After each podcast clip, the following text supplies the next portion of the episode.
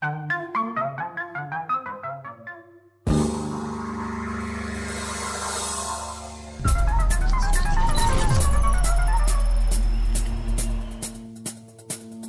ora in onda Zoom, il drive time in mezzo ai fatti con Antonino Danna.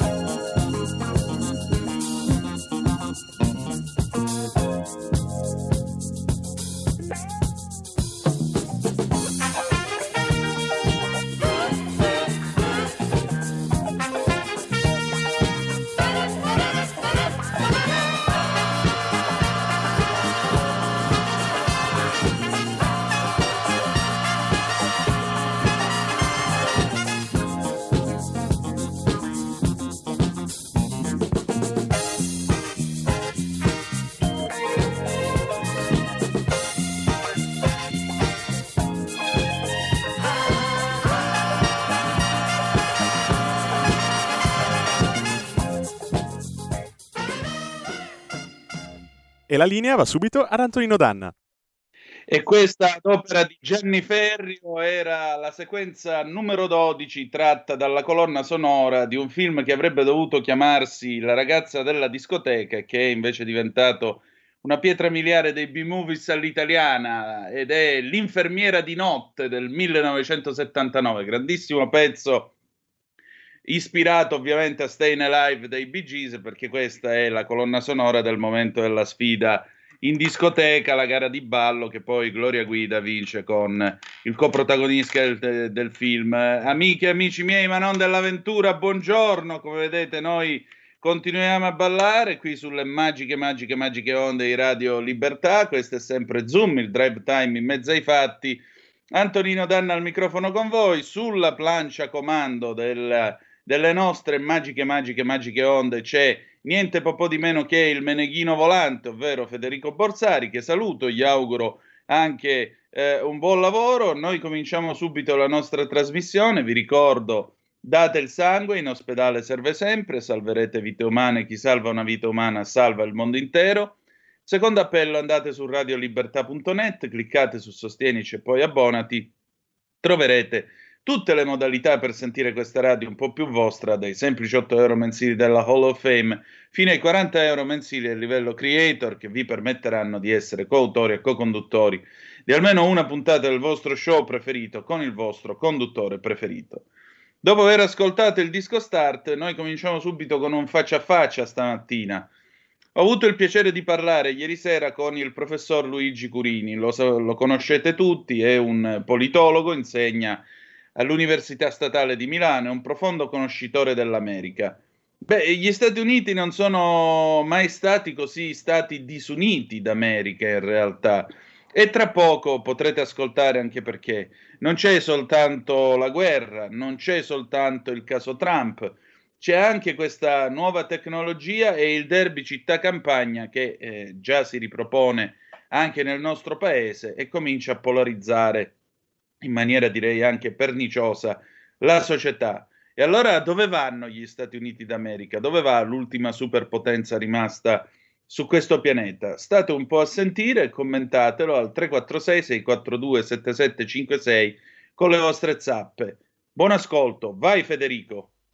Allora, questa sera, quest'oggi anzi, con noi a Zoom c'è il professor Luigi Curini che, eh, come sapete, è politologo, insegna presso la Statale di Milano, è un grande buon conoscitore dell'America. Ecco, volevo fare un pochettino il punto con lei, professore, intanto ringraziandola del suo tempo.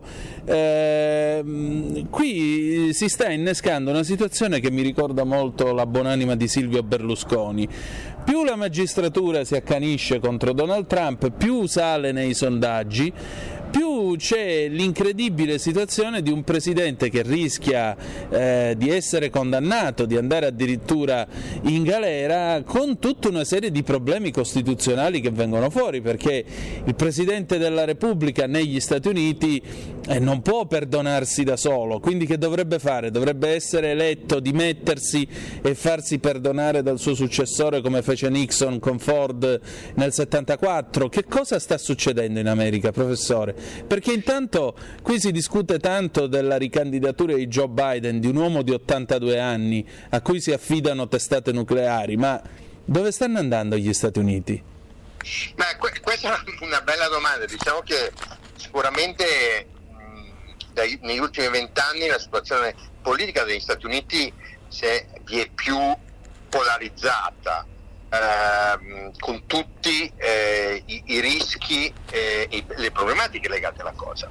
E quello che noi stiamo vedendo in questi mesi in qualche modo è l'ennesima dimostrazione della situazione diciamo così, politicamente un po' confusa presente, presente ne, ne, negli Stati Uniti.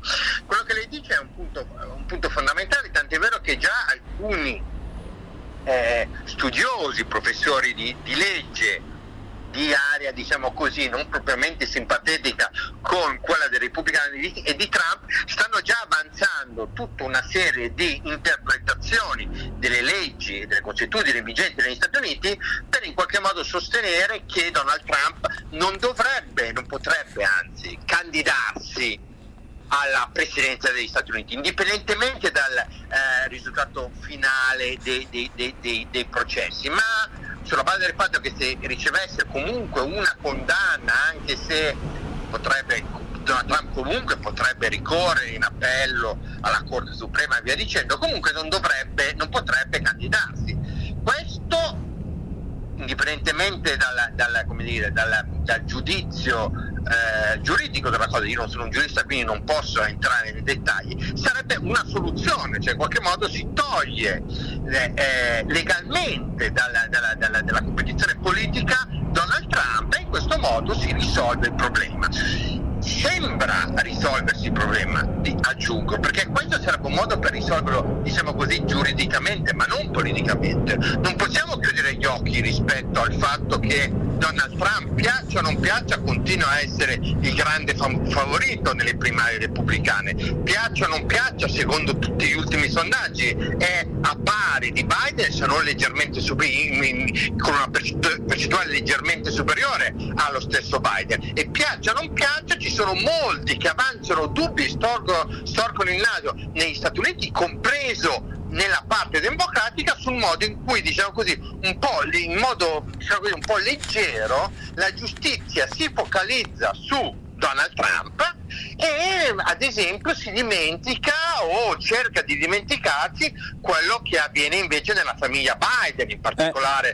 con il figlio Hunter, con tutto quello che è successo e con, sembrerebbe, il coinvolgimento dello stesso Joe Biden, dell'attuale Presidente degli Stati Uniti, quando era in precedenza vicepresidente degli Stati Uniti sotto, eh, con, con, Barack Obama, nel periodo in cui Barack Obama era, era, era presidente. E, e, però da, da, questo punto di vista su questo tipo di tematiche sembra non, non, interessare più di tanto alla giustizia americana, per cui il cittadino, il cittadino non quello che vive nelle grandi città, già schierato da una certa parte, ma il cittadino dell'America profonda, qualche dubbio se lo fa anche esattamente come è successo in Italia nei vent'anni del periodo diciamo così, glorioso di Silvio Berlusconi in cui c'era una buona parte degli italiani che aveva dubbi sulla uh, indipendenza della mh, magistratura nella scelta di perseguire Silvio Berlusconi rispetto ad altri. Certo, professore, senta, ma eh, in tutto questo c'è anche un altro fatto che eh, viene fuori, diciamo così, che appare eh, nel guardare gli Stati Uniti d'America in questo travagliato momento storico. Eh, mi sembra di intuire che qui si vada sempre più verso degli Stati disuniti d'America eh, stati che eh, nei fatti si stanno polarizzando sempre più, alcuni attorno al mondo repubblicano, altri attorno al mondo democratico e questo non può portare a una distruzione in fondo di quel tessuto che è quello che ha tenuto fino ad oggi in piedi gli Stati Uniti d'America, perché voglio dire, una volta ci si riconosceva tutti americani sotto la bandiera a stelle e strisce. Ora mi pare di capire che per alcuni la bandiera stelle strisce è più bandiera per altri. Com'è questa storia? Eh, questo è un altro, diciamo così, un sottoprodotto dell'aumento della polarizzazione politica che è avvenuta negli Stati Uniti negli ultimi vent'anni.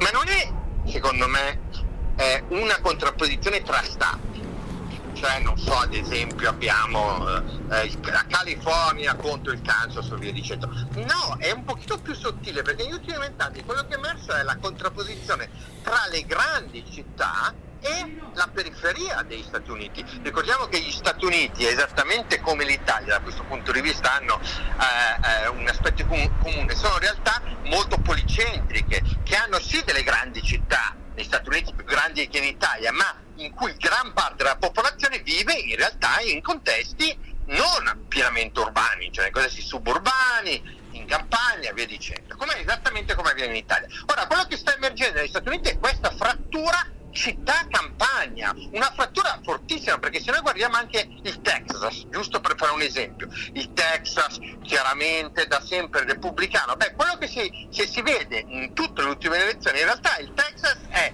un paese, uno stato completamente rosso tranne nelle due città, Dallas e Austin. Guarda caso, tra altre cose, sedi, non solo grandi città, ma sedi di importanti università. E sappiamo che un altro grande, eh, diciamo così, frattura sociale che è emersa in modo forte negli Stati Uniti e non solo, non è solamente una frattura città-campagna, ma anche una frattura fra persone educate, cioè persone eh, brutto utilizzare questo termine perché sembra che altre persone non siano educate, no, tra persone che dispongono di una laurea e persone che invece non dispongono di una laurea. E questa distinzione in qualche modo si sovrappone molto spesso a questa distinzione fra e campagna in senso lato, in cui in città ci sono gli, eh, gli individui con laurea o master, via dicendo, cresciuti nei, nei college americani che oramai ripeto, i, i dati sono stra- allarmanti e straordinari nella loro, nella loro chiarezza.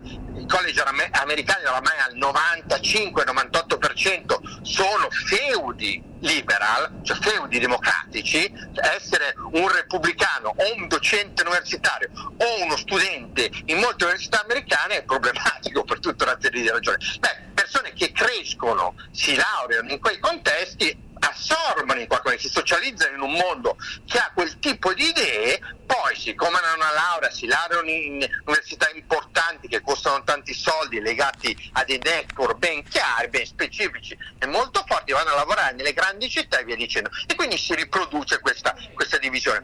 Per cui non è tanto una uh, divisione tra stati che in qualche modo potrebbero, negli Stati Uniti potrebbero farci ricordare, so, far tornare la minaccia della secessione da parte di qualche stato. No, situazione più complessa perché è proprio una contrapposizione città-campagna è presente in tutti gli stati americani. Se lei guarda la distribuzione del voto in tutti gli stati eh, americani, sia in quelli stati democratici che in quelli stati repubblicani, questa distinzione in cui nella campagna, si vota, nella campagna fuori dalle grandi città si vota tendenzialmente repubblicano, a differenza delle grandi città si vota, dove si vota tendenzialmente democratico, avviene in Texas, in, eh, eh, nel New Jersey, New York, California, Florida e via dicendo, è un continuo e quindi è una, è una, una divisione che non minaccia tanto diciamo, la tenuta degli Stati Uniti come soggetto statuale unitario, proprio perché non avviene a livello di Stato. È invece una frattura che mina,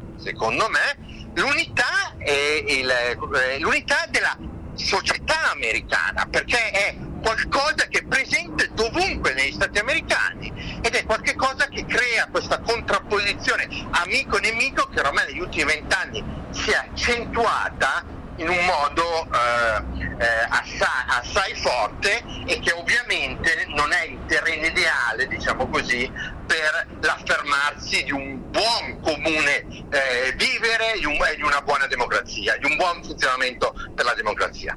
La guerra in Ucraina interessa ancora qualcuno? Fino a quando l'America ci butterà soldi dentro? O è ora di parlare con Pechino?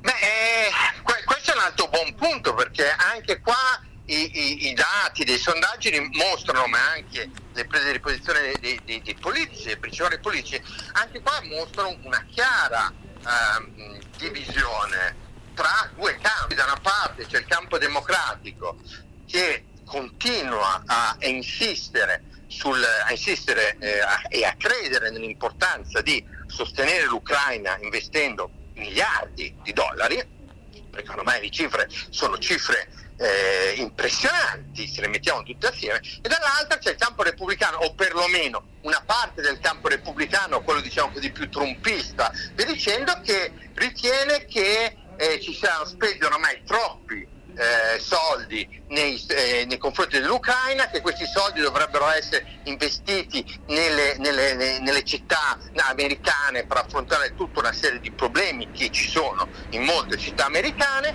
e che comunque eh, no, non si vede chiaramente in Ucraina una fine vicina. E questo è un punto importantissimo per Joe Biden, perché Joe Biden ha investito politicamente molto, molto termini di reputazione nella guerra, nella, nella guerra in Ucraina, per in qualche modo riaffermare una posizione forte degli Stati Uniti in politica estera a seguito eh, della catastrofica, uh, eh, ci, eh, ci, ricorderemo bene, la catastrofica gestione della fine delle, della presenza americana in Afghanistan con, con l'esercito che scappa, scappa, scappa con gli aerei lasciando lì fior fior di ehm, eh, eh, riserve eh, militari, militari utilizzate poi sequestrate utilizzate dai talebani. Di fronte a questa perce- iniziale percezione di fallimento e debolezza in politica estera di, dell'amministrazione Biden c'è stata la guerra in Ucraina. Nella guerra in Ucraina Joe Biden ha investito molto perché bisogna fermare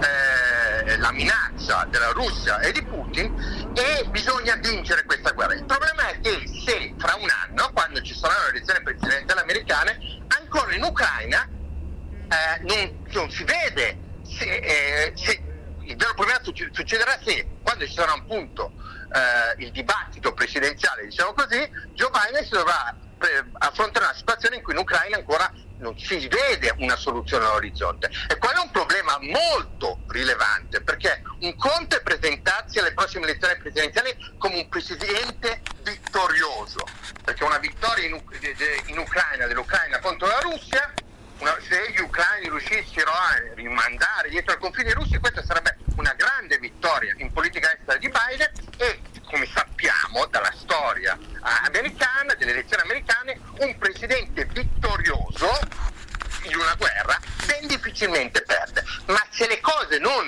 si dovessero mettere, mettere bene, beh allora lì la situazione diventerebbe molto, molto complessa per Joe Biden. E questo anche spiega perché Joe Biden e l'amministrazione, l'attuale amministrazione deve comunque continuare a sostenere l'Ucraina, perché si è investito troppo politicamente in termini di reputazione in questa guerra. Il problema è che, appunto, come, come dicevamo, eh, non si vedono schiarite all'orizzonte e, e, e, ogni passo indietro dell'amministrazione Biden potrebbe magari in qualche modo eh, migliorare la situazione attuale che c'è in Ucraina, ma ripeto, sarebbe, beh, rischierebbe di, di, essere pagato uno scotto troppo elevante in termini di reputazione che in questo momento, con i sondaggi di, di Biden, che Biden ha, che sono sondaggi abbastanza, diciamo così, eh, scadenti, eh, non può permettersi. Per cui è una situazione in cui l'amministrazione di Joe Biden è in un cul de sac, cioè ha investito talmente tanto dalla guerra in Ucraina che non può, neanche volendo, tornare indietro. Insomma, è un po' come l'operazione Eagle Claw dell'aprile dell'80 che costò a Carter la rielezione, la fallita, il fallito salvataggio degli ostaggi a Teheran. Biden si sta giocando tutta a Kiev. Sì, secondo me sì, perché ripeto, la, la politica estera americana eh, no, no, non, è, non è mai così cruciale nella scelta degli elettori americani, tranne quando l'America perde. Perché quando l'America perde, viene percepita come debole, beh, allora in quel momento la politica estera conta. Per cui non è, è, è questo l'aspetto cruciale e, e, Biden ha ben presente la situazione. Eh, lui ha cercato in ogni modo di allontanarsi da, appunto da questo parallelismo con l'amministrazione Carter dopo, eh, il, ritiro, dopo il ritiro dall'Afghanistan, investendo appunto tutto nella guerra in Ucraina, ma, deve, ma questo è un rischioso, sarebbe, stato un, sarebbe un successo, ripeto, e Biden potrebbe tranquillamente sfruttare questo successo per rivincere eh, le elezioni se la situazione in Ucraina eh, improvvisamente svoltasse a favore delle, contro la Russia a favore degli ucraini. In tutte le altre situazioni beh, rischia di pagare uno scotto. Professore, senta, avviandoci alla conclusione, eh, quali sono secondo lei ora i temi più importanti da affrontare per eh, questa campagna elettorale eh, che si preannuncia veramente inedita in tutti i casi? Perché eh, l'unico caso in cui c'è stato uno condannato che già addirittura era in carcere in tempo di elezioni americane risale al 1923-24, quindi in realtà è un precedente tra l'altro di uno che venne condannato, mi corregga se sbaglio, a tre o a dieci mesi di carcere, una pena comunque lieve. Um, qual è il tema principale? Poi io vedevo l'altro giorno, commentavamo insieme questo post che lei ha fatto, eh, l'intelligenza artificiale che diventa sempre più primaria nella vita di tutti, a cominciare dalla società americana. Eh, raccontami una barzelletta su Gesù e, e l'intelligenza artificiale ti sforna la, bar- la, barzelletta. Raccontamene una su Maometto. Eh no, non possiamo offendere le figure religiose. Quindi capisco che per l'intelligenza artificiale politically correct Gesù non è una figura religiosa. Beh, eh, se partiamo dal secondo punto, questo è un problema che è emerso in modo, modo lampante eh, in, in, questi ultimi mesi, mesi successivi al grande eh, successo di ChatGPT eh, presso il grande pubblico. Eh, perché? Perché si aveva un'idea, molti hanno un'idea diciamo così, un po' naif di cosa intendiamo di, per intelligenza artificiale. Cioè, l'idea è che si, che si ha è che c'è un computer che appunto è intelligente e che risponde nel modo in qualche modo più neutrale possibile proprio perché è un robot, un'intelligenza artificiale per l'appunto, che quindi è lontana dalle passioni e dalle pulsioni degli individui. In realtà tutti gli algoritmi di intelligenza artificiale, compreso il chat GPT, sono algoritmi che l'unica cosa che fanno è che apprendono qualche cosa da delle informazioni che gli passano chi? Degli esseri umani. Per cui se eh, eh, dalle, dalle, informazioni che gli si danno gli esseri umani al, alla, all'algoritmo dell'intelligenza artificiale c'è il fatto che si possono dire eh, barzellette su Gesù ma non su Maometto, l'intelligenza artificiale imparerà questo, ma non solo questi aspetti, ce ne sono moltissimi e molto divertenti, per cui eh, eh, c'era stato un altro, un altro, caso molto famoso per cui se eh, Ehi tu, trovi più il segnale di Radio Libertà sulla tua radio DAB? Non disperarti, risintonizza. Sì, ma come? È facile, tasto menu, poi scegli il tasto corrispondente alla ricerca automatica dei canali, attendi qualche minuto e tutte le stazioni DAB della tua zona saranno disponibili. Stai ascoltando Radio Libertà. La tua voce libera, senza filtri né censura. La tua radio.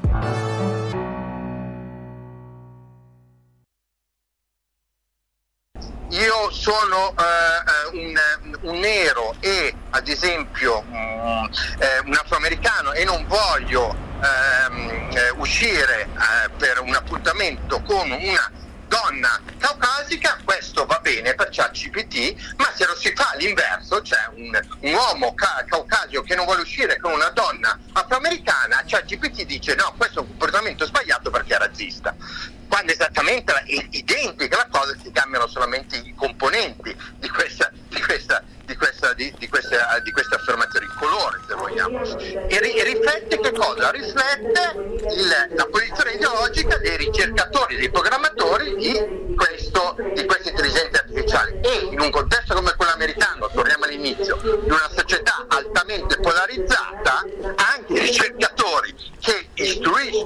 intelligenze artificiali saranno e presenteranno che cosa? Presenteranno dei, dei pregiudizi ideologici che passano alla, alla, all'intelligenza artificiale. Ed è qua il problema, secondo me, fondamentale che sfugge a molti. Perché poi la casalinga di Voghera, la famosa casalinga di Voghera, per dire una persona eh, eh, non esperta di determinate tematiche, eh, chiederà qualcosa a ChatGPT, ChatGPT gli darà la risposta e la casalinga di Voghera accetterà questa risposta come vera perché viene da un algoritmo, dimenticandosi appunto che quel stesso algoritmo può presentare dei forti pregiudizi ideologici.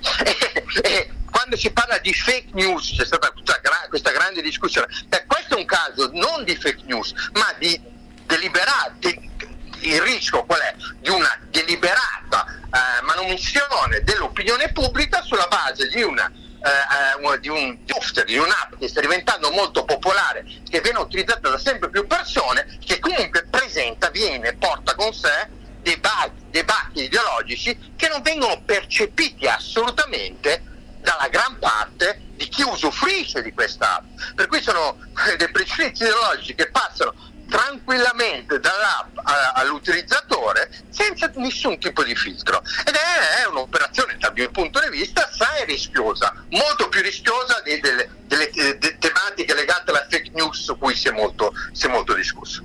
Insomma, diciamo che le sorprese non mancheranno. Professore, la ringrazio molto. Grazie a lei dell'invito.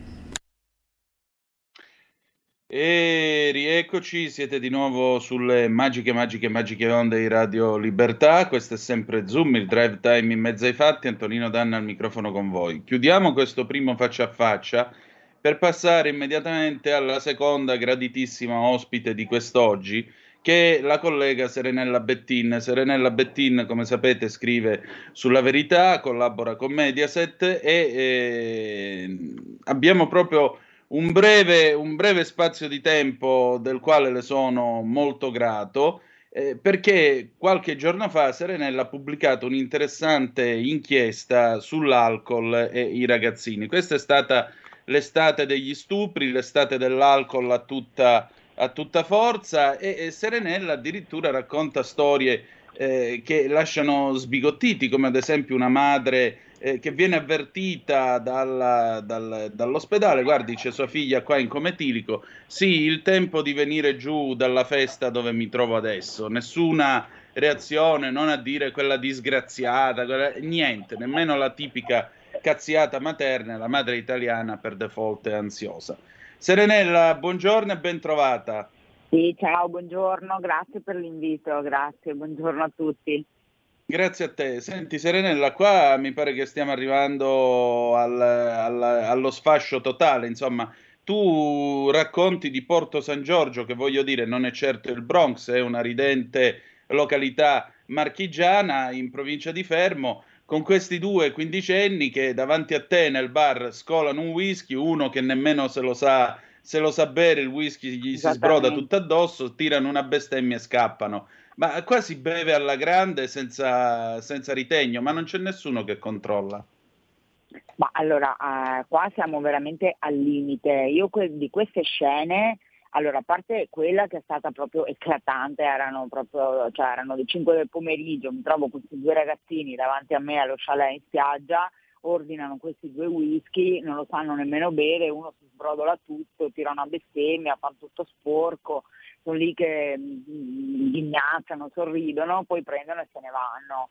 Ma queste scene poi sono sempre più, e, e ho avuto anche modo di vedere proprio con i miei occhi, oltre a questa, anche la, la notte di Ferragosto con questi gruppi di ragazzi con le bottiglie di birra in mano, le bottiglie di vodka e il vino eh, e l'aperitivo fatto solamente a base di alcol, c'è anche addirittura chi non mangia perché così l'alcol fa più effetto o le famose abbuffate, ma voglio dire, questi sono sempre più giovani tra l'altro. E poi eh, quella situazione che mi è stata raccontata da una fonte eh, autorevole e che mi ha detto guarda noi abbiamo chiamato perché c'era questa ragazzina che si era sentita male, sì signora qui è la polizia, sua figlia la stiamo portando in pronto soccorso perché non sta bene, ha bevuto troppo e questa senza nessuna, cioè un, una madre cosa fa? Chiama la polizia, ti dice che, la, che, tua figlia sta per essere portata in pronto soccorso perché non sta bene, uno si allarma. Ha detto, eh, io sono a una festa, il tempo che ci vuole. Cioè, ma che vuol dire il tempo che... Eh, sono... Non lo so, però secondo me eh, ormai il limite è stato oltrepassato. Io vedo sempre più gruppi purtroppo di ragazzini il cui unico scopo sembra quello di, di bere bere, bere, bere perché annoiati, perché non ci si sa più divertire senza l'alcol, senza qualche droga, è un po' così. Sì, e il problema è che poi l'alcol sale alla ribalta nei casi di cronaca. Penso per esempio alla ragazza che accusa mh, eh, Apache la russa eh, di, averla, insomma, la, di averla violentata. Penso allo stupro eh, di Palermo, tu raccogli la testimonianza di una ragazza che dice io se non riesco a bere non riesco a fare sesso perché non riesco ad accettare il mio sì, corpo. Ma mi ha eh, inorridito infatti, mi ha detto, io ho anche la registrazione di questa ragazza, lei mi ha detto io se non bevo non riesco a, a approcciarmi a qualcuno, a interagire con qualcuno, a fare sesso, perché ho dei problemi col corpo e mi sento, mi sento grossa, non, non mi vedo bene. Poi questi ragazzi bevono, ma oltre a questo, quindi magari uno che non è tanto lucido, non sa nemmeno bene cosa fa o cosa gli può essere fatto, eh, c'è anche un problema di sicurezza stradale. Perché voglio dire, io ho fatto tanta cronaca nera e i tanti incidenti accaduti sono ah, dovuti, oltre alle distrazioni, c'è anche l'alcol, l'alta velocità, l'alcol, il fatto di non avere i riflessi pronti, e quindi cioè, è un'emergenza, proprio è un'emergenza sociale, cioè, oltre a fare un danno a se stessi, queste, queste persone, questi ragazzi, fanno anche un danno agli altri Certamente.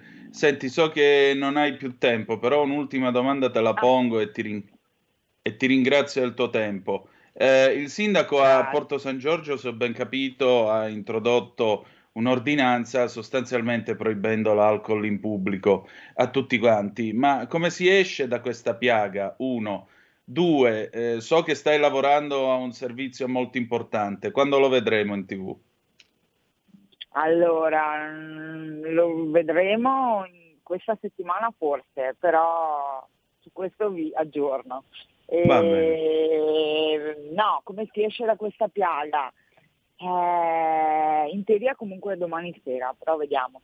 E, mm, come si esce da questa piaga? Si esce, cioè secondo me la soluzione non è non, far, non vendere più alcolici eh, anche ai maggiorenni. Cioè, voglio dire, io quella sera sono andata al supermercato e ho detto, vabbè, ma se io volessi tre bottiglie di birra per i miei amici che vengono a mangiare la pizza stasera, non le posso comprare cioè ce ne devono rimettere tutti, ma non è questo, perché se servisse questa cosa dico vabbè, serve a limitare gli incidenti, serve a, no, a far sì che la gente non si ubriachi, ok, ma tanto questi si ubriacano lo stesso, perché uno mi ha detto ah io sono andato nella cantina di mio padre, ho preso un po' di bottiglie le, e le ho portate in spiaggia, cioè si porta, io ho visto scene di ragazzi con gli zaini pieni di alcol cioè si portano le cose da casa, se le vanno a comprare prima, mandano l'amico maggiorenne a fare la spesa per tutti, cioè non si risolve così.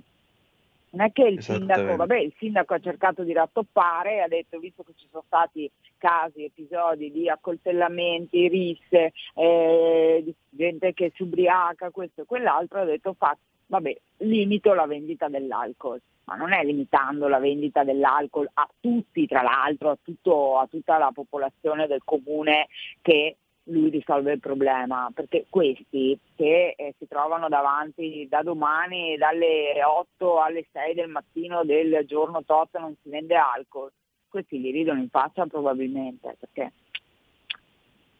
Esattamente. Eh, Insomma, diciamo Comunque. che ci vorrebbe un'educazione da parte degli adulti, specialmente anche di quelli che dicono sono una festa, adesso arrivo. Forse dovrebbero essere rieducati prima di tutto loro. eh, infatti, infatti. Serenella, io Eh. ti lascio tornare al tuo lavoro e ti voglio ringraziare ancora una Grazie. volta del tuo Grazie tempo. Che dire di più? e Dimmi. Grazie, Grazie a te. Al piacere di risentirci presto. grazie mille. Buona Grazie. giornata, un abbraccio, ciao. A te, cara, grazie. E allora, noi chiudiamo anche questo secondo intervento. Vi faccio ascoltare una canzone che fu scritta da Pierpaolo Pasolini ed è cantata da Laura Betti, Il valzer della toppa. Vai, Federico.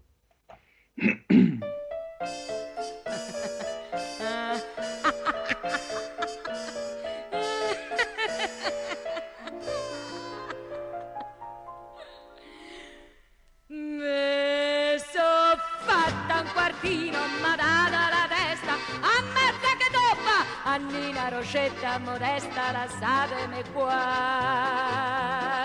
Ah, vedi le foglie, ah, vedi la luna, ah, vedi le case, e chi l'ha mai viste con st'occhi me viene a cantare. Nassa me perde, vado un'altra stasera, cocco, niente da fa. E poi so vecchia, c'ho 30 anni, e il mondo ancora l'ho da guardare. Mamma mia che luci che vedo qua attorno le vie del testaccio mi parano come di giorno da un'altra città. Ah, vedi le porte, ah, vedi i bari, ah, vedi la gente, ah, vedi le fronne che st'aria te fa sfarfallare. Fa via amoretto, fa la bella, stasera godo la libertà. Spara il guzzetto e torna a casa, che mamma tua te sta a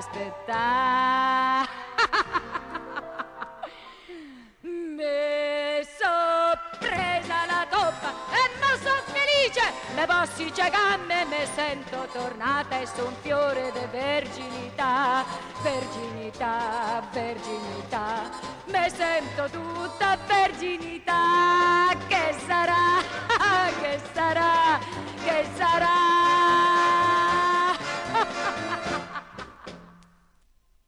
E la linea torna ad Antonino Danna. Ed era il 1960 quando Laura Betti cantava questa canzone, poi venne rifatta anche nel 1973 da Gabriella Ferri 346 642 7756 se volete dire la vostra oppure 029294 7222 se volete intervenire per telefono. Io credo che qui ci sia una seria emergenza legata ai ragazzi e non si può semplicemente fare spallucce o dire vabbè, non ci sono più le mezze stagioni, non c'è più l'educazione di una volta e così via, perché questi qui non è che saranno ragazzi in eterno e, e questa è la prossima generazione, diventeranno degli adulti, eh, troveranno lavoro, dovranno farsi una famiglia o proveranno a farsi una famiglia, chi lo sa faranno quello che faranno e saranno quelli che peraltro si dovranno occupare di noi nella nostra vecchiaia. E, chiaramente se io penso a tutta questa serie di personaggi che vanno lì, si ubriacano, prendono la balla, non hanno alcuna responsabilità, non hanno alcuna... eh, cioè, questi sono già bruciati a 15 anni, dai, buon Dio. Ma si può entrare in uno stabilimento? Poi dico io, ma non c'era il divieto di vendere l'al- l'alcol ai minorenni? In questo paese non c'è il divieto di vendere l'alcol ai minorenni. Per quale motivo due quindicenni vanno lì al bancone e nessuno gli chiede, eh, nessuno gli chiede la carta d'identità, nessuno gli dice ma che cacchio stai facendo? c'è una completa irresponsabilità, c'è una completa deresponsabilizzazione. Se vi ricordate la volta scorsa, quando è stato? Nel maggio scorso, se non sbaglio, abbiamo intervistato la professoressa Paola Mastrocola, che è una eh, docente, e, la, e lei stessa sottolineava questo fatto. È inutile che stiamo a parlare di responsabilità e di merito nella scuola se i ragazzi stanno quattro ore in un posto dove gli si dice che ci sono le regole e vanno rispettate. Dopodiché escono e regole non ce ne sono più e fanno quello che vogliono. Che senso ha? Comunque abbiamo una telefonata. Pronto? Chi è là? Ciao Antonino, sono l'ottantenne tuo amico. Guarda, quando ti sento sono sempre felice. Quarantenne due volte, non ottantenne, dimmi dite delle cose che sono veramente sacrosante e dovrebbero fare meditare. Però io mi domando, queste situazioni di questi ragazzi che ne combinano di tutti i colori e gravi, stupri, ubriachezze, accoltellamenti, eccetera, non sono un po' figli della cultura permissiva e di genitori che si ritengono amici, giovani, invece di essere genitori non sarebbe il caso, dico io, eh, invece di non vendere l'alcol a tutti e quanti, di cominciare a corresponsabilizzare i genitori facendoli pagare i danni che i minorenni recano? Non ti sembra logico? Poi un'altra cosa volevo dire, io ho letto il libro attentamente, il libro del generale lo sto rileggendo. Non sarebbe il caso che la vostra radio con Cainarca che recita quello che legge in una maniera incommiabile leggesse qualche passo di questo libro, perché ti assicuro, non è estremista, non è razzista, dice cose di buon senso. Io vorrei un parere se l'hai letto, se hai letto qualche cosa. Io l'ho letto in... e ti pongo una domanda. Secondo te esiste il diritto all'odio? In che cosa si, so- si suffraga il diritto all'odio? non c'è un diritto, non parla di diritto all'odio. No, no, Dice scrive chiaramente io rivendico a gran voce il diritto all'odio. Non, come non c'è il diritto all'odio? Lo ha scritto. Umano, è, è un sentimento umano, non possiamo andare contro la natura. Poi ognuno la pensa. Quindi scusami, vuole, se, però... passa, se passa un ebreo, io gli posso dire ebreo di merda torna nei forni? No, no, queste cose no, assolutamente. Ma, eh, ma il diritto all'odio cose. mi permette di odiare anche un ebreo, per esempio, o uno zingaro, o un omosessuale. Poi, poi allora, senti, c'è un partito che campa sull'odio di classe da quando è nato, e allora... Scusami tanto, tu non allora, puoi parlare di, di diritto all'odio, l'odio di classe... L'odio sociale è consentito e gli altri odi no. Eh, Qui bisogna e... mettersi d'accordo, non è che la legge vale per uno e non vale per l'altro. L'odio di classe agita il Partito Comunista da quando è nato, agita quel criminale di Lenin da quando esiste, tra l'altro un fannullone che non ha mai fatto niente della sua vita. E allora cosa diciamo? Scusami tanto, in Italia il Partito Comunista, se esiste ancora, saranno forse tre o quattro. Detto ciò, l'odio di classe, so, l'odio di classe so noi l'abbiamo visto derivare nelle, nella metastasi delle Brigate Rosse e di quelli che negli anni 70 hanno cercato di mettere questo paese sottosopra, però sono stati sconfitti, quindi la storia li ha già giudicati, sono già stati sconfitti. Non si può paragonare un'esperienza storica comunque conclusa, comunque conclusa, con uno che invece dice io rivendico a gran voce il diritto all'odio cioè, dopo Auschwitz, facevo l'esempio dei nostri fratelli maggiori ebrei, che saluto, ma l'esempio si potrebbe fare per qualsiasi cosa. Dopo Auschwitz nessuno dovrebbe poter avere il diritto di pensare anche solo all'esistenza dell'odio, anche perché Guarda mi permetto parli, di osservare, nessuna, civiltà, nessuna società civile si regge sul diritto all'odio. Ebraica, quindi quell'aspetto io proprio non ce l'ho. No, non ho capito cosa c'è io do l'8 per mille alla comunità ebraica, anche se non sono ebreo, quindi sotto quell'aspetto proprio antisemita non sono. Ma infatti io non sto parlando di te, sto parlando della sua idea, perché io faccio polemiche sulle idee, non sulle persone. Allora, c'è un signore che viene e dice, e io rivendico il diritto all'odio.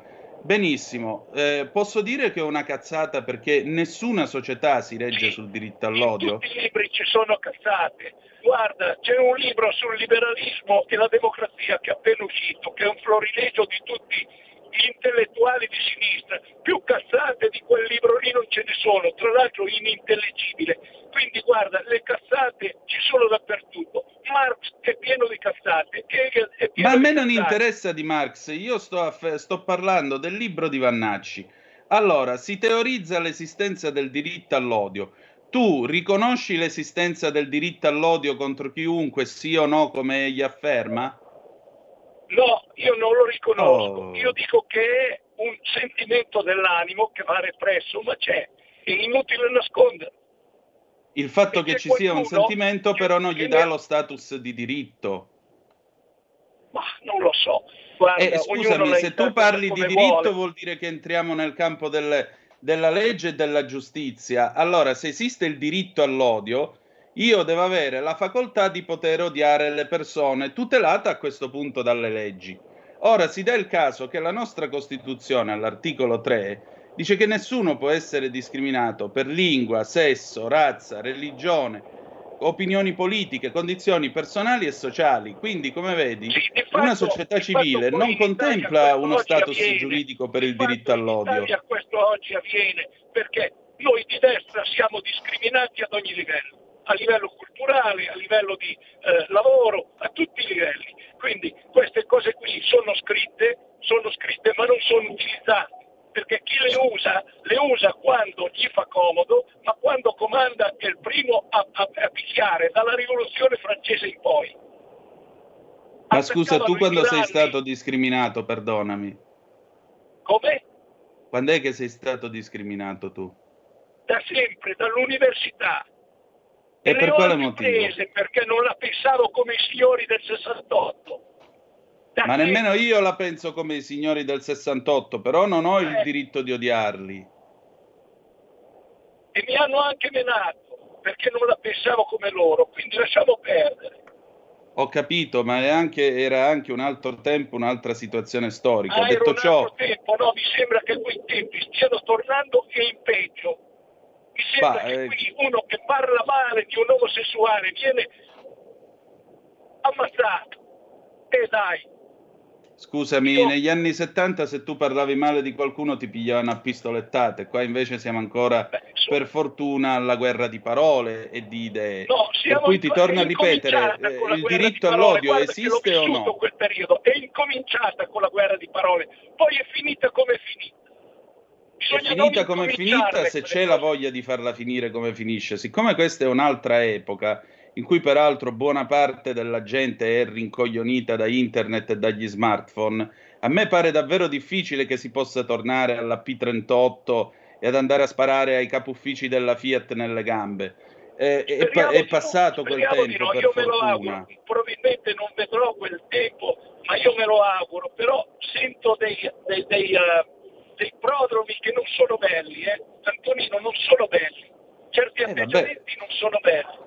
Perfetto, loro avranno il tenta- faranno i loro tentativi, noi avremo la forza delle nostre idee, non la forza della loro violenza, che è diverso. Sì, E comunque, per carità, chiudere- anche- per anche chiudere il mio nella- parere che mi chiedi su- nel Colosseo avevano la forza delle loro idee, e ha mangiati, eh, sai, Come? Anche i cristiani nel Colosseo avevano la forza delle loro idee, però intanto sono stati mangiati dai leoni, poi eh, Beh, sono stati Eh. mangiati dai leoni perché erano all'interno di un sistema dispotico e autocratico che si reggeva su ben altri valori. Che cosa c'entra questo? Non siamo Guarda certo nell'impero romano, chi non siamo certo fa, indietro di lupo lo 2000 mangia, anni. eh. Chi pecora si fa, lupo lo mangia, poi può avere tutti i diritti di questo mondo, ma la favola del lupo e dell'agnello è sempre valsa. Ma qui non stiamo parlando di farsi pecore, qui stiamo parlando di ragionare. Ragionare però non implica teorizzare l'esistenza addirittura giuridica del diritto, diritto all'odio. All'odio, no, quella no, quella non la condivido. Eh. È, un libro di 350 pagine, voglio dire, quello è un concetto però ce ne sono tanti altri giusti. Poi aggiungerei, poi uno- aggiungerei, A me quello sembra più un libro di un signore che si è stancato di portare la divisa e che avrebbe voglia di andare in Parlamento. Vedi, si è, molta, si è fatta molta polemica sul fatto che, ah, ma allora dove lo vogliono censurare, la libertà di parola. No, non c'entra niente la libertà di parola. Il concetto che io vorrei esporre al buon generale, è, il concetto è molto semplice. Qui non siamo al circolo ufficiali dove si sta facendo una discussione e quindi io ho ragione perché ho il grado e gli altri no perché sono di grado inferiore. Cioè, se tu esci sul grande, sulla grande piazza della comunicazione, tu non puoi pensare di dire tutta una serie di cose e, e, dire che vabbè, io le ho dette per cui nessuno mi può contestare nulla. Se tu dici delle cose che a giudizio altrui sono delle cazzate o sono delle palesi cazzate, come appunto teorizzare l'esistenza del diritto all'odio, esiste la libertà di dirti, caro generale, guarda che teorizzare l'esistenza del diritto all'odio è un'enorme cazzata. Per quanto riguarda poi eh, una cosa che io ho notato di questo generale è che lui è completamente impreparato a parlare con i giornalisti, a parlare, eh, a buttarsi nel mondo della comunicazione. Mi sembra invece che il signor generale stia cercando una candidatura politica che se la prenda, non c'è problema, che se la prenda, però poi voglio dire, uno dimostra anche la sua consistenza e io credo che il libro che ha scritto intanto non è uno sfogo, non è un ragionamento di buonsenso, ma mi sembra più un programma politico ed è politico nella misura in cui egli dice tutta una serie di cose da fare e terzo dice delle cose francamente non condivisibili quando per esempio se la prende con le femministe perché secondo lui hanno distrutto la famiglia dal momento che le donne possono avere la libertà di andare a lavorare. Cioè qui mi ricorda molto quel comico mio corregionale eh, Rocco Barbaro, il quale diceva, eh, mia moglie mi ha lasciato troppa libertà, le permettevo di dire a scelta, sì, va bene, sono d'accordo. E insomma, diciamo che ci sono tutta una serie di domande che io mi pongo, come mi pongo anche domande sotto il profilo operativo del generale, perché il generale era attaché dell'ambasciata italiana a Mosca, come molti di voi sapranno, è stato espulso dalla Russia l'anno scorso quando è scoppiata la guerra. Il, L'Espresso in edicola ricostruisce i movimenti del generale, quindi attaché militare, ora si è detto, eh beh, era stato punito per la questione dell'uranio impoverito. La denuncia sull'uranio impoverito è del 2019, dopodiché viene mandato a Mosca a fare l'attaché militare, eh, che significa un posto di estremo prestigio che include anche rapporti con i servizi segreti, quantomeno del nostro paese, perché se sei l'addetto militare devi riferire tutta una serie di cose che chiaramente sono sottratte al pubblico dominio. Viene espulso, torna in Italia, scrive questo libro e in questo libro scrive che eh, vabbè, a parte scrivere che in Russia si vive bene, c'è tanto lavoro, cosa su cui io ho eh, mie, i miei dubbi e ho il diritto di averli. Ma al di, là di que- al di là di questo, lui dice anche un'altra cosa, e questa è una cosa preoccupante, cioè un generale della Repubblica Italiana che nella sua Costituzione ha un articolo nel quale si dice che le forze armate si informano allo spirito democratico della Repubblica non può scrivere che, beh, allora siccome c'è criminalità non è del tutto sbagliato se poi le persone preferiscono affidarsi a forme di governo che non siano la democrazia ma l'autocrazia e la Russia e la Cina hanno i tassi di criminalità più bassi al mondo. Cioè un generale della Repubblica Italiana non può scrivere cose di questo genere. Poi se le scrive, beh, questo è un problema suo però. Perché nel momento in cui esce, ripeto, sulla grande piazza dell'informazione, c'è anche chi gli dice: Ma che cazzo stai dicendo? E abbiamo il diritto di dirglielo. E abbiamo il diritto di dirglielo. Antonino, sai che ti voglio bene, mi scrive qualcuno che non si firma, ma le ondate d'odio espresse nei confronti di coloro che si opponevano all'obbligo vaccinale non le ho dimenticate. Ci auguravamo la morte, la deportazione alla galera e quanto di peggio dei giornali e delle tv quello era lecito, quelle erano affermazioni di personaggi che, come io ho detto più volte, dopo tutto quello che è successo, non dovrebbero poter nemmeno scrivere una cartolina a casa. Figurati tu. Dall'altro lato c'erano anche quelli che facevano gli agnelli, i lupi, quelli che avrebbero dovuto raddrizzare il mondo con una ginocchiata, poi quando si è trattato di fermare i treni e quant'altro erano in due alla stazione centrale di Napoli. Pubblicità, torniamo tra poco. Ehi tu, non trovi più il segnale di Radio Libertà sulla tua radio DAB? Non disperarti, risintonizza. Sì, ma come? È facile, tasto menu, poi scegli il tasto corrispondente alla ricerca automatica dei canali, attendi qualche minuto e tutte le stazioni DAB della tua zona saranno disponibili.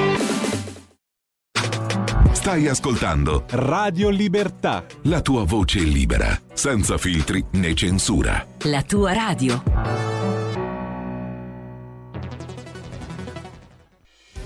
Quotidiano di Sicilia, il quotidiano d'Italia, l'informazione che ribalta i luoghi comuni, una vera visione dei fatti, l'Italia vista da sud. Ogni siciliano che vive in Italia e nel mondo è una risorsa, è protagonista della crescita della nostra nazione. Dai forza alla crescita della nostra isola, abbonandoti al QDS digitale più archivio a soli 99 euro annui. Quotidiano di Sicilia, il quotidiano d'Italia, una scelta di valore.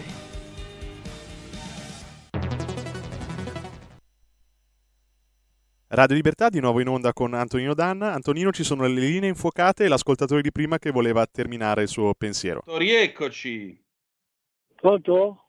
Sì, Ciao, sono Massimiliano. buongiorno a te, dimmi tutto. Ascolta, io non ho mai avuto simpatia per i militari, adesso ancora meno dopo che ho dovuto subire un pistolotto di 5 minuti per un generale. Però stavamo parlando dei ragazzi che si, dei ragazzi che si ubriacano. Ecco. Allora, dimmi un po', torniamo indietro 50 anni fa, quando io ero ragazzino, non potevo andare a vedere certi film di Brigitte Bardot perché non avevo ancora 16 anni. Allora, Sì. anche per andare al cinema c'era il, il divieto dei minori di 16 anni. Mi ricordo poi quando sono diventato un po' più grandicello che ho cominciato a frequentare i bar, che il barista, se tu non avevi 21 anni, 21, non 18, eh, 21 anni, il cognac e certe l'alcol non lo potevi neanche avvicinare perché ti chiedeva e, se non avevi quell'età lì non te lo dava. Perché siamo arrivati oggi eh, con tutto questo liberalismo che i ragazzini che hanno 14 anni vanno a comprare questa droga? Perché ricordatevi bene che l'alcol è la peggior droga del mondo. Sapete perché? Perché costa poco e lo puoi reperire dappertutto. Allora bisogna metterci un freno e questo freno lo devono fare le leggi. Ti saluto Antonino. Eh, hai ragione, però le leggi vanno anche applicate. Se io non sbaglio, ancora oggi c'è il divieto di vendita all'alcol ai minorenni. Quando io vado alla cassa qua all'ipermercato con la bottiglia di birra in mano, eh, alla cassa automatica all'improvviso si blocca. Allora mi giro verso la cassiera che supervisiona le casse automatiche. Quante volte è successo a tutti voi? La guarda e le dico: Senta, le posso garantire che ho superato i 18 anni. Quella si fa una risata e mi fa passare. Allora, siccome le regole ci sono, perché cacchio non si applicano? Punto di domanda. Rispondo anche a Paolo da Brescia che mi scrive: Ragione in modo esemplare il tuo ospite perché ha vissuto sulla propria pelle quello che è stato l'odio. Sì, ma tu non è che puoi perpetuare la stagione dell'odio. E poi vedi, c'è una differenza sostanziale. Eh, come diceva giustamente il nostro, il nostro amico al telefono, l'odio è un sentimento. E I sentimenti sono una cosa che comunque devono essere ovviamente gestiti e eh, quando si dice il controllo delle emozioni, devono essere gestiti, non è che si possono così far esplodere così come sono, tipo fuoco d'artificio, perché allora io amo tal dei tali, le vado addosso, eh, me la trombo, eh, però io ho un amore infinito per la signora tal dei tali e quindi di conseguenza lo devo esprimere. No, non funziona così. Altro è teorizzare l'esistenza di un diritto all'odio. Nessuna società civile permette l'esistenza del diritto all'odio. Qui siamo proprio alla filosofia del diritto, perché eh, si, è st- si è citato in questi giorni Hobbes, l'uomo, l'uomo homini lupus, ma proprio per evitare l'uomo homini lupus sorge lo Stato. con il diritto che è fattore di pace sociale e di ordine. E se tu cominci a parlare di diritto all'odio, tu distruggi il concetto stesso di patto sociale alla base dello Stato.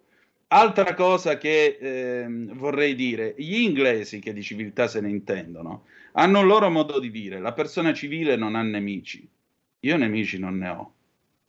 Per cui, e poi ricordate una cosa, l'odio è corrosivo, corrode soprattutto chi lo porta. Per cui non bisogna mai reagire all'odio con l'odio, perché nel momento in cui tu reagisci con l'odio, quelli che sono più carichi ti annientano. Invece l'odio deve restare a chi lo porta, così schiattano. Bene, abbiamo altre due telefonate. Pronto? Chi è là? Pronto? Sì. Ciao Antonino, sono Marino da Brescia.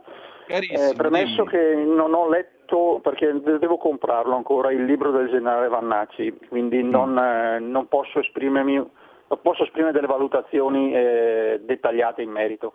Immagino che l'avrai letto.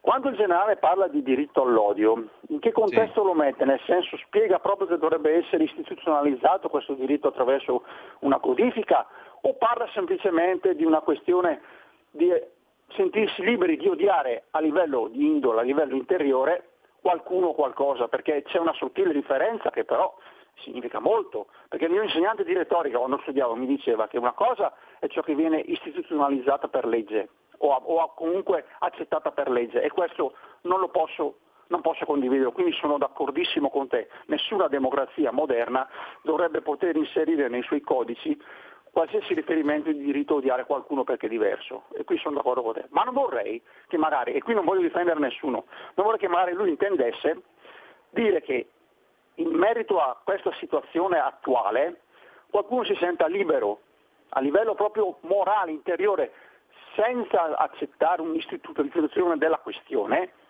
di odiare chi vuole, perché l'Italia, parliamoci chiaro, non siamo ipocriti, si odia, c'è il comunista che odia il fascista, c'è il fascista che odia il comunista, c'è mm, il, il milanista che odia l'interista, mm, sto facendo una, un discorso molto generico, però in sostanza questo, voglio chiederti, Antonino, lui parla, e concludo, parla esplicitamente di un riconoscimento a livello di legge del diritto all'odio o si riferiva soltanto a una risposta della pancia qualcuno di noi? Ti ringrazio. Allora, sono giornata. a pagina 281 del libro del generale Vannacci, Il, il mondo al contrario, e ti rispondo con le sue parole.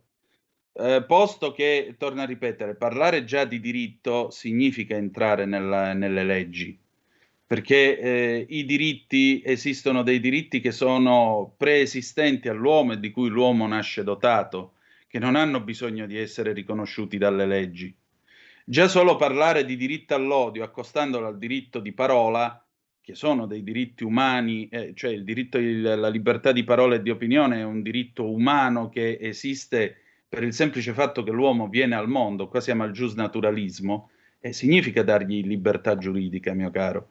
Allora, in questa pagina 281 il generale sta parlando del DDL ZAN, sta parlando del, della proposta ZAN e dice Inoltre, la proposta avanzata è profondamente liberticida. Chiunque esprima un'opinione che possa essere percepita come offensiva o discriminante nei confronti della comunità LGBTQ, rischia di essere sottoposto a giudizio per appurare se si tratti di libera espressione delle proprie opinioni o di omofobia mh, e di incitazione all'odio. Quindi sta parlando del DDL ZAN che come sapete poi non è stato approvato. E continua. Per quanto esecrabile, l'odio è un sentimento, un'emozione che non può essere represso nell'aula di un tribunale. Però aggiunge, se questa è l'era dei diritti, allora, come lo fece Oriana Fallaci, rivendico a gran voce anche il diritto all'odio e al disprezzo e a poterli manifestare liberamente nei toni e nelle maniere dovute. Federico, tu sei un pezzo di merda, detto con molto affetto. Ecco qua, questa è l'applicazione del diritto all'odio e al disprezzo e a poterlo manifestare liberamente nei toni e nelle maniere dovute. Poi toni e maniere dovute che vuol dire? Che io gli posso dire Federico, guarda, tu mi stai molto simpatico, però sei una merda. Federico, tu che ne pensi? Eh, grazie mille Antonino. Eh. ecco qua. E continua. La libertà di espressione è una delle prime conquiste delle democrazie. Non a caso risiede nel primo emendamento della democrazia moderna più vecchia del mondo. La Costituzione americana, no, la democrazia moderna più vecchia al mondo è l'Inghilterra, non l'America, caro generale. La Costituzione americana sancisce al suo incipit il Congresso non potrà porre in essere leggi per il riconoscimento ufficiale di una, vera, eh, di una religione o per proibirne il libero culto, per limitare la libertà di parola o stampa o che limitino il diritto della gente a riunirsi in forma pacifica e presentare petizione al governo per riparare alle ingiustizie.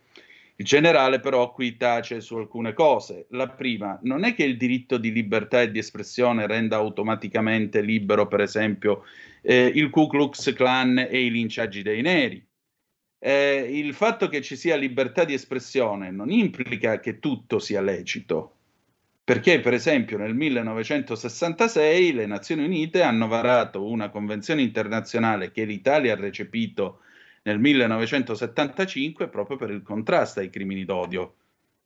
Quindi, eh, se tu vuoi parlarmi di sentimenti, i sentimenti comunque vanno dominati e l'odio non è certo un sentimento gradevole, aggiungerei. Se tu mi dici che se questa è l'era dei diritti, allora come lo fece Oriana Fallaci rivendico a gran voce anche il diritto all'odio e al disprezzo e a poterli manifestare liberamente nei toni e nelle maniere dovute, allora no, non esiste un diritto all'odio. E chi afferma questo dice una cazzata. Punto.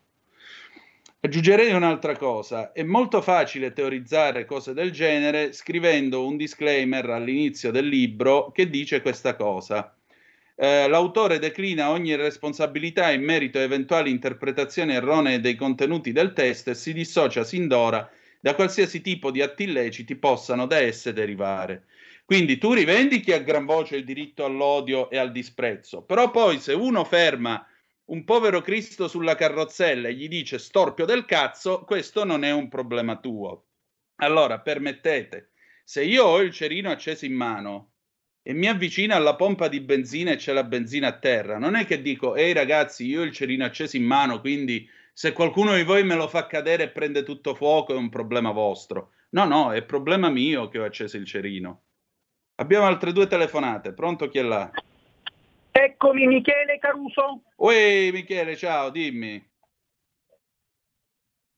Tu mi davi time sull'autorevole Talk Radio Radio Libertà.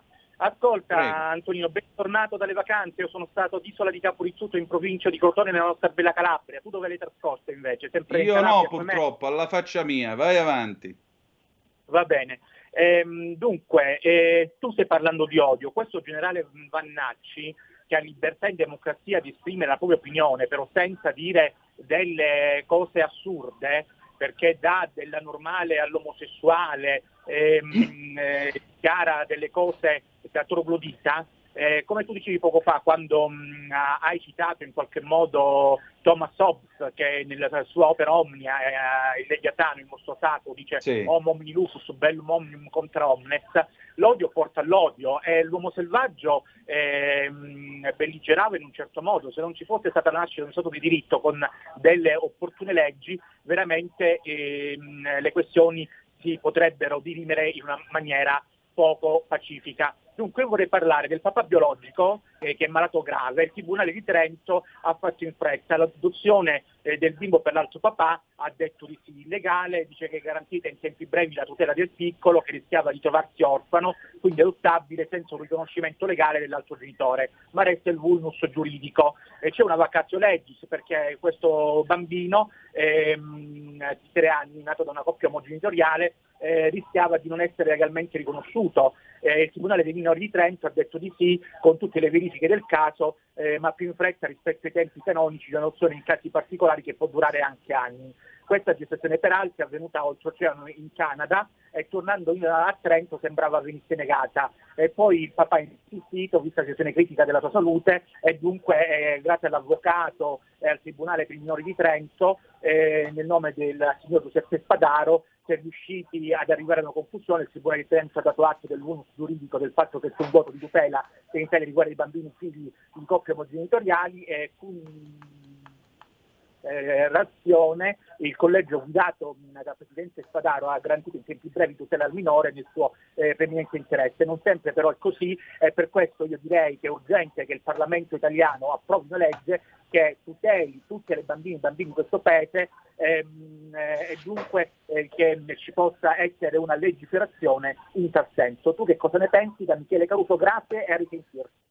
Grazie a te. Allora, niente, dove da un lato condivido il fatto che bisogna proibire la gestazione per altri, ovvero sia quell'abominio dell'utero in affitto.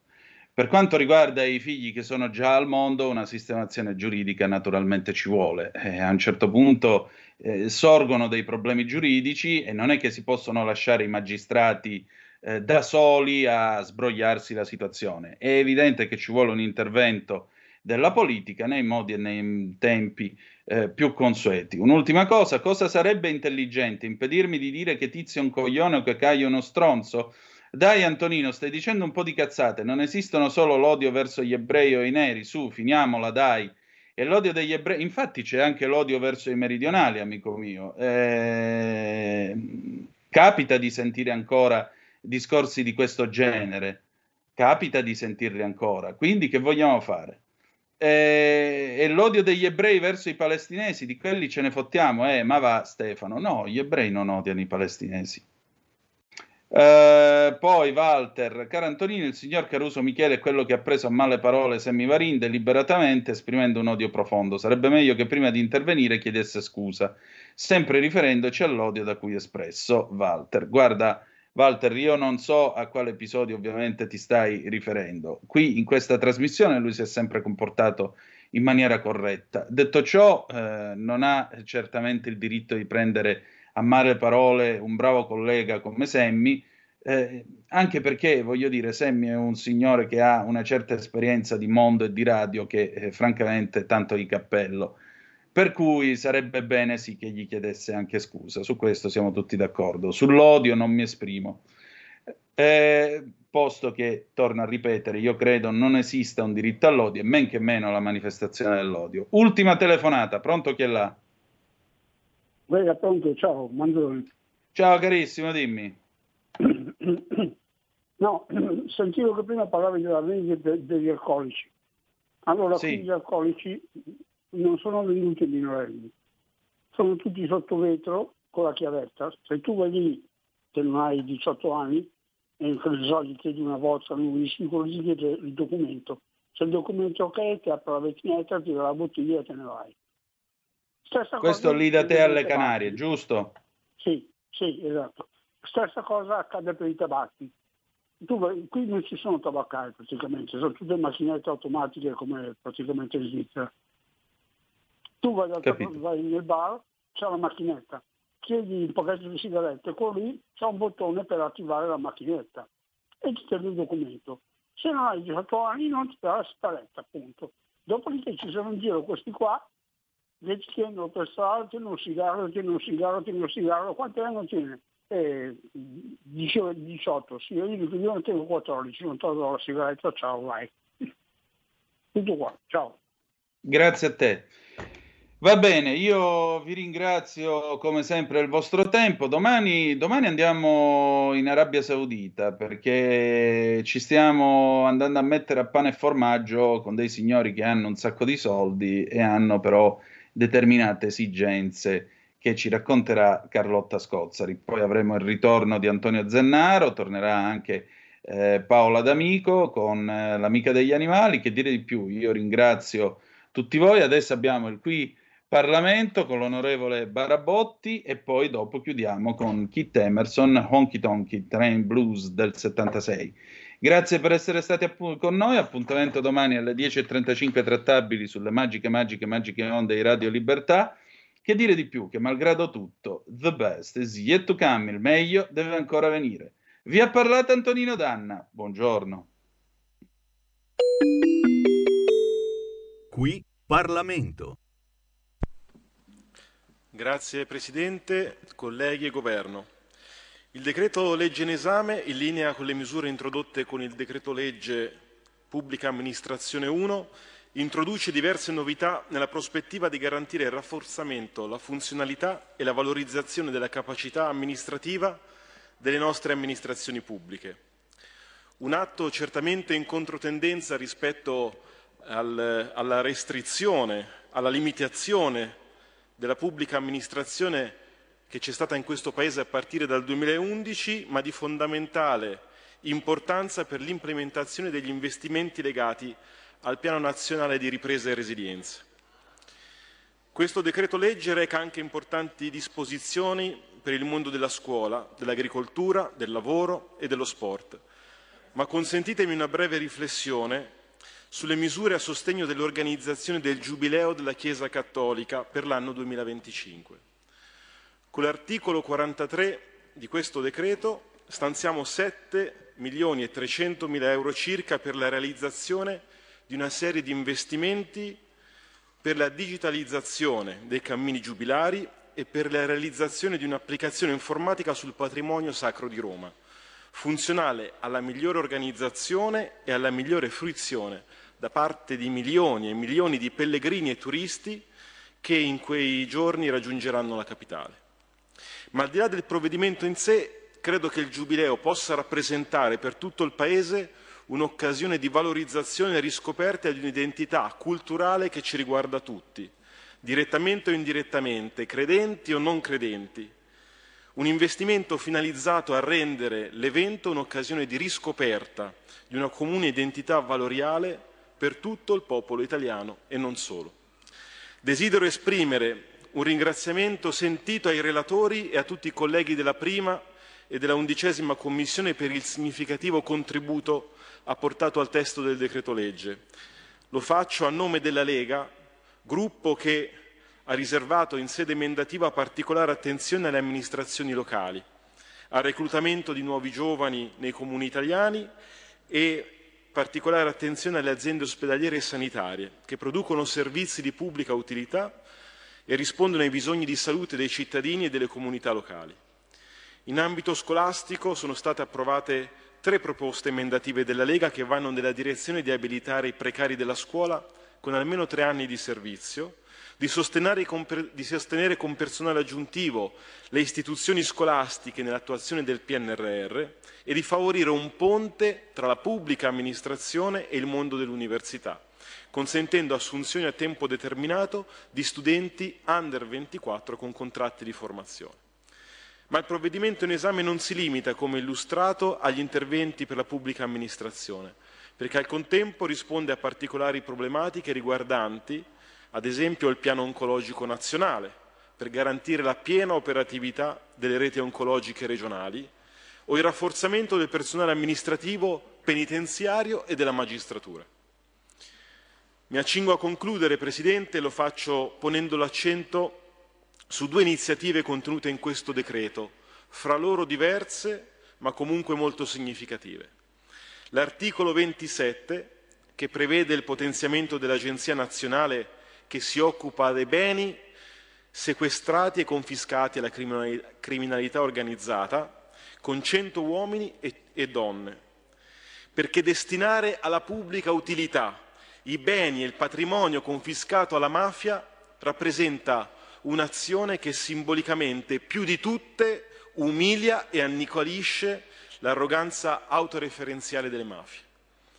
E infine l'articolo 32 per l'implementazione della Carta dell'uso dei suoli, che prevede una spesa cospicua di 5 milioni di euro per l'anno 2023 e di 18 milioni di euro per l'anno 2024, con la finalità di garantire ai comuni italiani uno strumento fondamentale per la conoscenza qualitativa e quantitativa delle risorse di un territorio, condizione preliminare e necessaria per la giusta programmazione dello sviluppo locale anche alla luce delle fragilità dei nostri territori.